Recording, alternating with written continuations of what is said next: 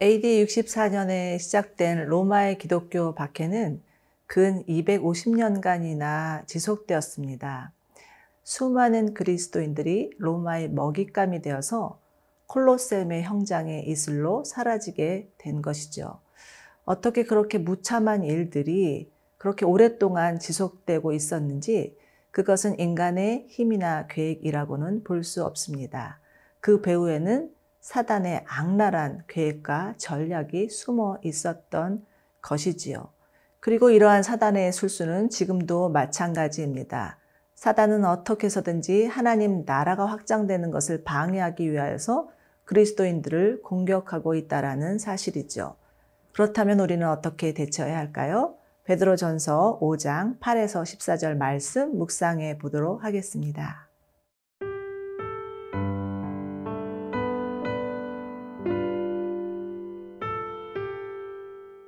베드로전서 5장 8절에서 14절 말씀입니다. 근신하라 깨어라. 너희 대적 마귀가 우는 사자같이 두루 다니며 삼킬 자를 찾나니 너희는 믿음을 굳건하게 하여 그를 대적하라. 이는 세상에 있는 너희 형제들도 동일한 고난을 당하는 줄을 알미라.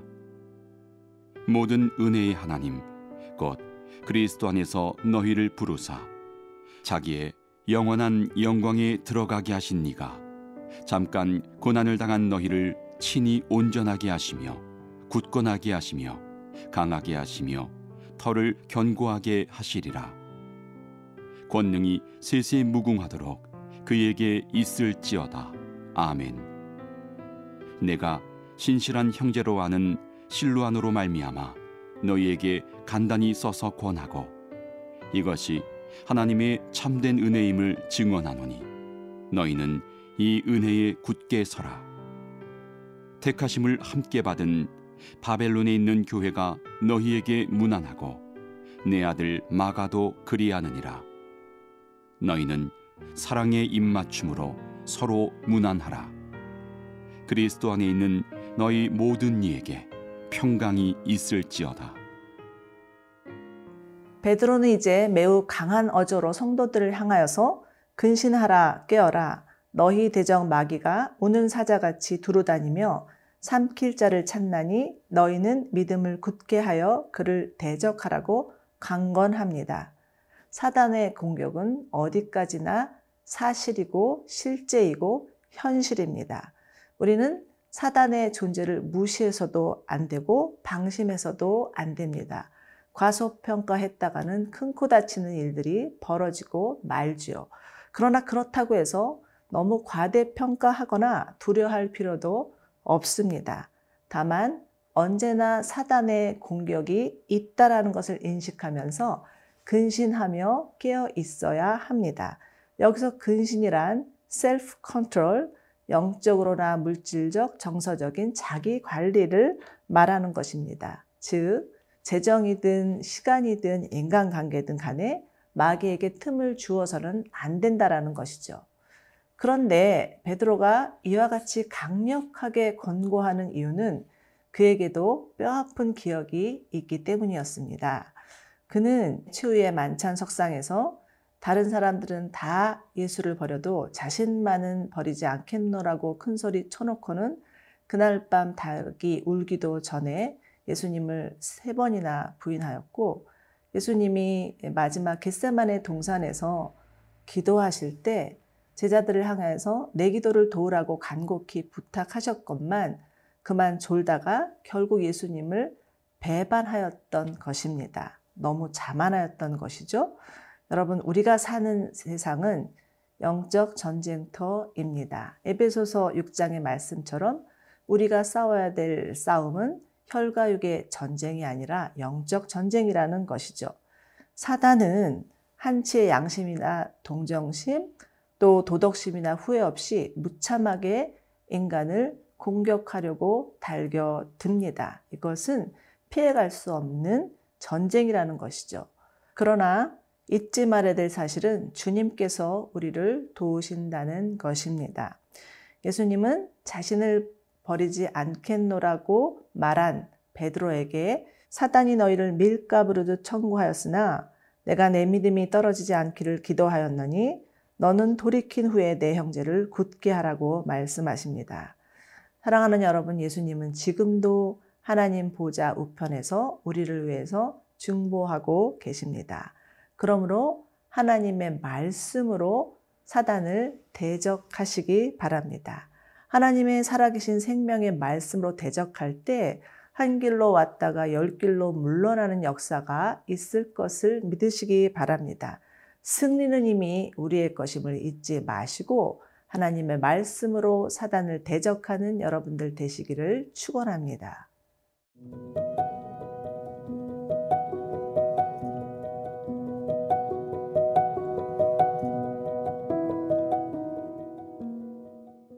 그러나 사단의 공격으로 인해서 고난이 심해지면 쉽게 낙심할 수 있는 게 인간의 연약함입니다. 그렇지만 낙심하지 말아야 할 것은 은혜의 하나님이 우리를 친히 도우신다는 사실입니다. 10절 보십시오. 은혜의 하나님께서 잠깐 고난을 당한 우리를 친히 온전케 하시고 굳건하게 하시며 강건하게 하시며 털을 견고하게 하시리라 약속하고 계시지 않습니까? 하나님께서 무자비한 사단의 공격을 잠시 허락하신 이유는 사단과의 싸움을 통해 우리를 더욱 온전하고 견고하고 강한 용사로 만드시기 위함입니다. 그러므로 우리는 10절에 나오는 영원한 영광과 잠깐 고난을 늘 마음에 새겨야 합니다. 고난이 아무리 지겹고 고통스러워도 잠깐이고 그 잠깐의 고난이 지나가면 영원한 영광이 기다리고 있다는 것입니다. 그러므로 여러분, 지금 당하고 있는 고난이 무엇입니까? 잠깐의 고난을 통과한 후에 영원한 영광 가운데 들어가게 하실 주님을 기대하면서 믿음으로 인내하시기 바랍니다. 자, 이제 베드로는 자신과 함께한 사람들의 이름과 공동체를 거론하면서 편지를 마감하고 있는데요. 실로아노는 베드로의 비서 역할을 한 자로 베드로가 지금까지 전한 메시지를 대필한 자였고 마가는 베드로가 아들이라고 칭할 정도로 긴밀한 관계였습니다. 13절에 나오는 택하심을 받은 바벨론에 있는 교회는 아마도 로마 교회를 지칭하는 것으로 베드로가 순교할 때까지 함께한 교회였습니다. 이처럼 신앙이란 결코 혼자 걸어갈 수 있는 길이 아니죠. 믿음의 지체들이 서로의 연약함을 보완하고 격려하며 함께 걸어가는 것입니다. 신앙을 지키기 위해서 미국으로 건너간 영국의 청교도들은 그들 가운데 놓인 각종 풍토병과 인디안의 습격, 그리고 외로움과 향수병, 이런 속에서 날마다 함께 모여서 함께 하나님이 그날 하신 일을 나누면서 그 외로움을 이겨내고 믿음으로 지켜갔다라고 말합니다. 우리 또한 믿음의 여정이 아무리 고되다 할지라도 함께할 믿음의 공동체가 있다면 끝까지 걸어갈 수 있을 것입니다. 여러분의 삶 가운데 주님의 평안이 함께 하시기를 빕니다.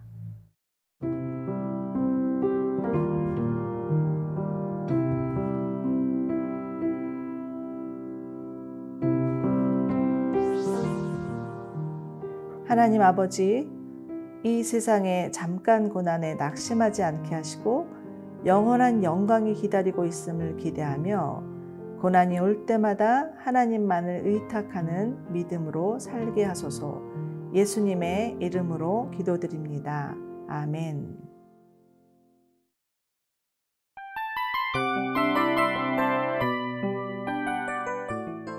이 프로그램은 청취자 여러분의 소중한 후원으로 제작됩니다.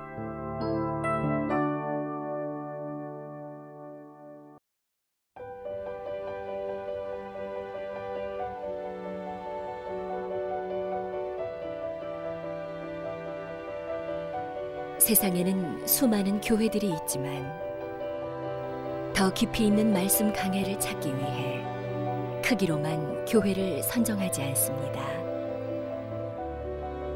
보다 좋은 영적 콘텐츠를 더 많이 나누기 위해 방송비를 받지 않습니다. 1년 365일 복음만 전하고 싶어서 우리는 광고를 하지 않습니다. 온누리의 복음을 땅끝까지 CGN TV와 함께 땅끝 선교사가 되주세요.